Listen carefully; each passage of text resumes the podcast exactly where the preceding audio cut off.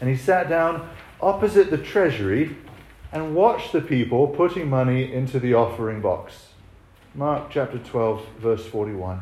In the name of the Father, and of the Son, and of the Holy Spirit. Amen. Please be seated.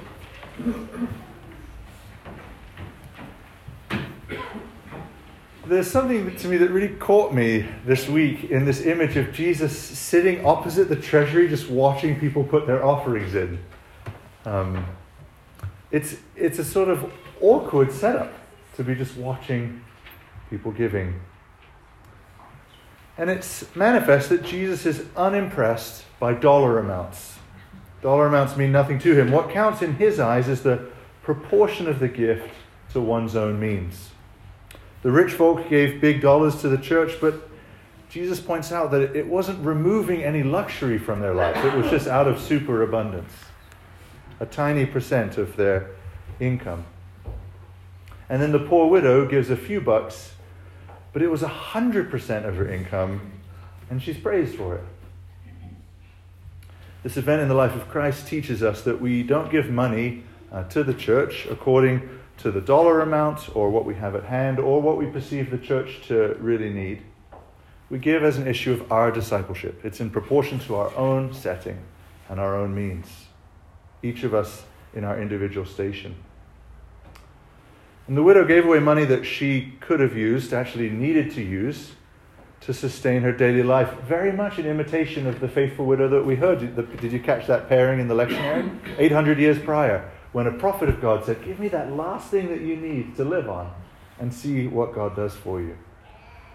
Just like the widow 800 years before, the widow that Jesus has his eyes on is throwing her entire life into God's hands.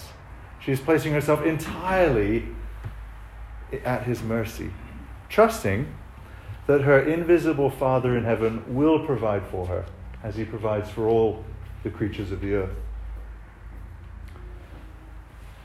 the woman, the widow, um, would be chastised by prudence and wisdom, but she's praised by Jesus. To give one's means back to God, even to such a degree that it makes making ends meet more difficult, is actually a cardinal way we can, um, in flesh, and demonstrate our faith that our Heavenly Father will provide for us, that we are, none of us are self made men or women. Every one of us is a dependent on our Heavenly Father. And it seems to be the case in the lives of the saints that the more we grow in our faith, the more, by proportion, we'll give away to church and to charity. And the inverse is true that as a spiritual discipline, the more we intentionally give away to church and charity, that's what the offering box at the temple would have been used for the sustenance of the temple uh, administration and also alms to the other poor in the temple. The more we concretely do it as a discipline, the more we're actually putting our eggs in the basket of the unseen. And that act strengthens faith. Faith and acts and deeds of faith work in this synergistic dynamic. And it is wild that Jesus anchors this on the sort of most extreme case, right, of a woman who gives 100% of her living income back to God. It's reckless but it, and confounding on the face of it, but it's held up as a model. And so I want to say two things about, about that, that, that model of 100% giving. The first is just a practical note in terms of gathering the full witness of Scripture together that it's significant that she was a widow, um, that she doesn't have dependents to take care of. If you have children or a spouse who rely on you for food and shelter and utilities and a vehicle, then the challenge of giving 100% isn't on your doorstep right now. Right? That's what says in St. Paul's letter to Timothy that taking financial care of your family is a Christian duty. But the principle stands anchored to the extreme case that it, our giving is a pleasing aroma to God according to its proportion to our means. And I would invite you to remember too that with all spiritual disciplines, it's pride that wants to sort of leap for the giant act. It's like, I'm going to fast for a week, right? That's pride. Humility says, no, I'm going to take this on incrementally according to my present station and acknowledging my own weakness. And so I would invite you in hearing sort of the, radical example of the widow today. Um, to, and especially, I wrote about um, our budget and our stewardship and the stuff, and you'll be hearing more about that too. But in next week, but to think about just to do the math of okay, what percent did I give in this last year to church and charity combined according to my income? Can, I increase that a half or one percent in the year ahead? Um, and this is not just a cryptic way to say, please give more money to the budget, we're hurting. It looks like the budget's going to balance next year, thanks be to God. Um, it's not actually about that at all. It's not a cryptic, this is not a cryptic cover. It's for our own discipleship's sake. That's what Jesus is putting forward. And test me in that. Don't give it to the church, give it to some charity. See, it makes test that I'm not bluffing on that front. But I'd encourage you to increase by a, by a percent what you give away.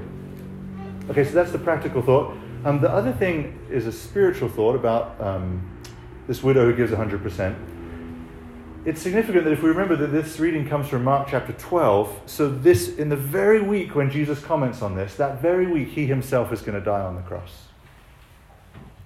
And so what he's pointing out, I think, is a picture, a sort of a, a, a parable of his own giving back to the Father. Right? Here's this widow giving everything she has, everything she has to live on, Right? I wonder if Jesus wasn't sort of encouraged in his human nature to see, yes, several days ahead of him is, to- is the invitation for total self offering back to the Father. It, as, I hear, as I hear in the gospel, it almost seems like Jesus is catching his breath because he says it twice. She gave away all she had, all she had to live on. He's refreshed by this image, it seems like. Because Jesus also will hold nothing back. He will give the entirety of his humanity, his whole body and soul and mind, and his whole divinity. He offers both his humanity and his divinity in total sacrifice to God the Father. On the cross, he gives his body to torture, he gives his soul to the anguish of being forsaken by the Father with whom he's enjoyed eternal intimacy. He'll give every drop of blood in his body to atone for my sins and your sins and the sins of the whole world. I, I was freshly struck too hearing in Hebrews when the writer says, he speaks about the priests of the old covenant, and he, it says, he, who enter into the holy places every year with blood not his own. This sort of subtle and but strong comparison and contrast between the priests of the old covenant and the priests, the priest singular of the new, Jesus that they stood on earth and offered the body and blood of animals to God. But Christ now stands in heaven and presents his resurrected body and blood. Right? It, he has eternal blood that is now eternally present and perpetually present to God the Father, who is offering blood that is his own. It was blood that was poured out on the cross once and for all. But it's blood in his resurrected body that is eternally standing before the Father in heaven. He's forever presenting what he offered on the cross. It even struck me why, does, why did the Spirit inspire St. Mark to be so specific about the offering? Two copper coins that, that make up a penny. And it struck me that there's a parallel here in Christ's own self offering, that he in himself is two full and perfect natures, fully human and fully divine, united in one person. Two copper coins make a penny, two natures make up the one Christ Jesus, placed in the eternal offering box of heaven. And we receive his offering. We're the beneficiaries, just as the offerings to the temple led to the spiritual and material benefit of all Israel. Jesus' offering of himself leads to the spiritual and material benefit of all Israel.